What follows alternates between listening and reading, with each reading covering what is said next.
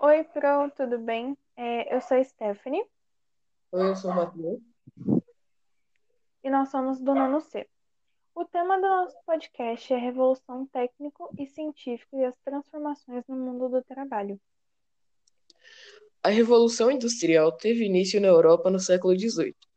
A principal característica dessa revolução foi a substituição do trabalho artesanal pelo assalariado e com o uso das máquinas.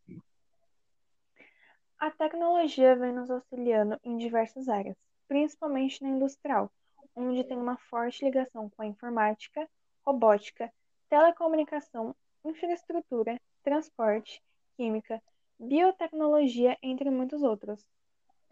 A cada dia, principalmente no meio da produção, mais pessoas perdem seus empregos para máquinas.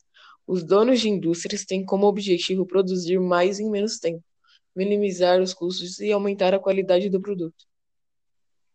Com o avanço da tecnologia, muitos empregos podem ser extintos, como, por exemplo, caixa de supermercado, frentista, carteiro, entregador, corretor de imóveis, comissária de bordo, piloto e muitos outros.